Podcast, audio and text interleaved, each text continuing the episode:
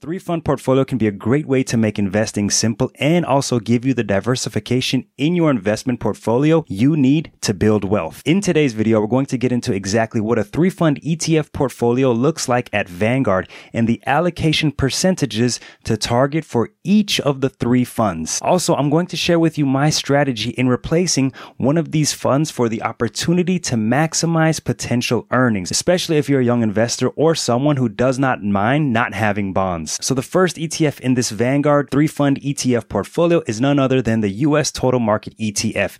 This would be VTI. Currently in September 2022, trading around $200 per share. Depending on when you see this, it could be a little bit more or less. VTI is a favorite of mine because it gives you exposure to just about every single US publicly traded company. This fund actually has a little over 4,000 stocks that it invests in with an average annual rate of return of about 8%. Let's say Mark invests $500 per month into this ETF. Now, Mark can expect to have about $680,000 in 30 years. If Mark can only invest $250, half of the original amount, he can expect to have $340,000 after 30 years. I really like VTI because you do get that great diversification in just that one fund across different sectors, across different industries. Also, the fees to own VTI are very little. As of September 2022, the expense ratio for this ETF is 0.03%. So if you invest $1,000 into this ETF, you would only be charged a 30 cent fee of that $1,000 invested in VTI. Now that's really impressive. And unless the brokerage firm or company you use to invest with charges you to buy this ETF or has any other fees, this is an ETF you can look forward to owning for a very long time for very little cost. It's actually the only ETF that I'm currently buying in my Roth IRA right now. Now, if you're interested in the equivalent index fund at Vanguard, you're going to want to look at VTSAX, and that ticker should be on the screen for you right now. So in a sound three fund portfolio, it's a good idea to have some exposure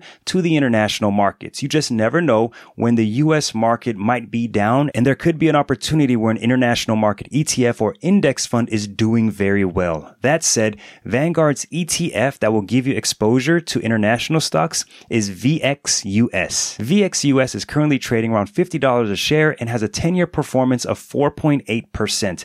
This fund has over 7,800 stocks that it invests in. So between this ETF and VTI, you're getting exposure to over 11,000 different stocks around the world. The expense ratio for VXUS is 0.07%. So for $1,000 invested in this ETF, you're only going to get charged a 70 cent fee. Now, even though the 10 year performance for this international market fund is lower than VTI, that's not to say that that will continue the next 10, 20, 30 years. You just never know what's going to happen. What we do know is that this ETF does bring a little bit of diversification globally into an investment portfolio for anyone looking for exposure to the international markets in their three fund portfolio. Now, if you're interested in the equivalent index fund of VXUS, you're going to want VTIAX. That's the total international stock index fund that Vanguard offers. Now, the three fund strategy teaches that the final part of this portfolio will be invested in a total bond market ETF. For this, we're going to look at Vanguard's BND. But remember, I said that depending on your situation, you may want to replace this bond ETF with something else. And I'm going to get into that in just a little bit. Now, Vanguard's BND is a great ETF that does have its own level of volatility, but sound education teaches us that having a fixed income asset like this bond market ETF can smooth out the ups and downs your investment portfolio would experience from the other two parts of this three fund portfolio. BND is currently trading around $73 a share. Again, depending on when you see this, it may be up and may be down and has a 10 year performance of 1.3%.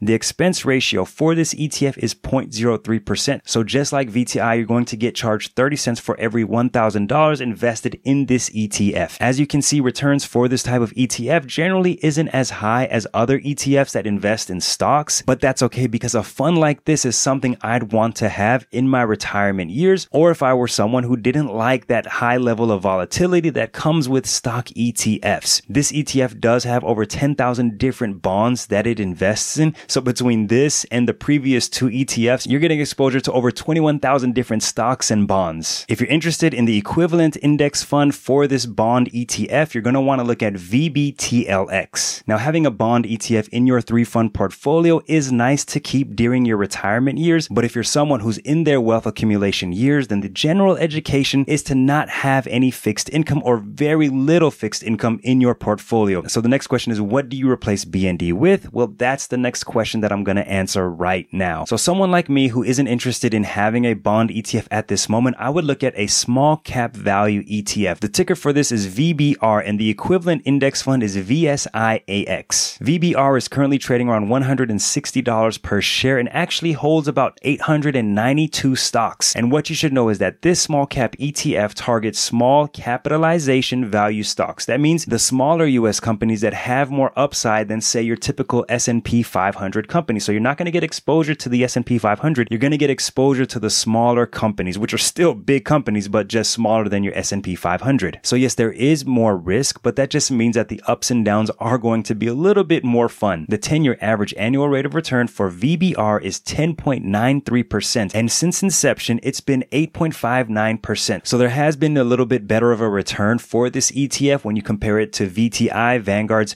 US total market ETF or the S&P 500 ETF VOO. And that's why I personally would replace the bond market ETF portion of my three fund strategy with this ETF. So you know which ETFs to invest in for your three fund strategy. The next question is, what should my allocation percentages be? And really, this is going to come down to each investor. If you're someone who's okay with being exposed to equities, meaning stocks like I am, personally, I would do like a 60% in VTI, 20% in VXUS, and then 20% in VBR. So yes, I would have exposure to all equities and I would maintain that throughout my years as I'm building wealth. When I get closer to retirement, maybe I may trade out my small cap value ETF for the bond market ETF, but I would continue to maintain that same ratio of 60, 20, 20. If you're someone who isn't comfortable with the ups and downs that my portfolio might bring, then maybe you want to do an even split. One third to the total US market, one third to the total international market, and one third to a total bond market ETF. You're just going to have to play with the numbers a little bit until you find what works for you. And then you'll officially have your own three fund strategy that's going to work for you to help you build wealth. And another investing topic that a lot of people overlook is what type of investment accounts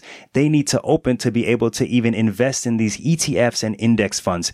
Check out the video on the screen right now and I'll see you over there. If you're not interested in that, check out the video that YouTube says you should watch and I'll see you over there. Take care. Peace.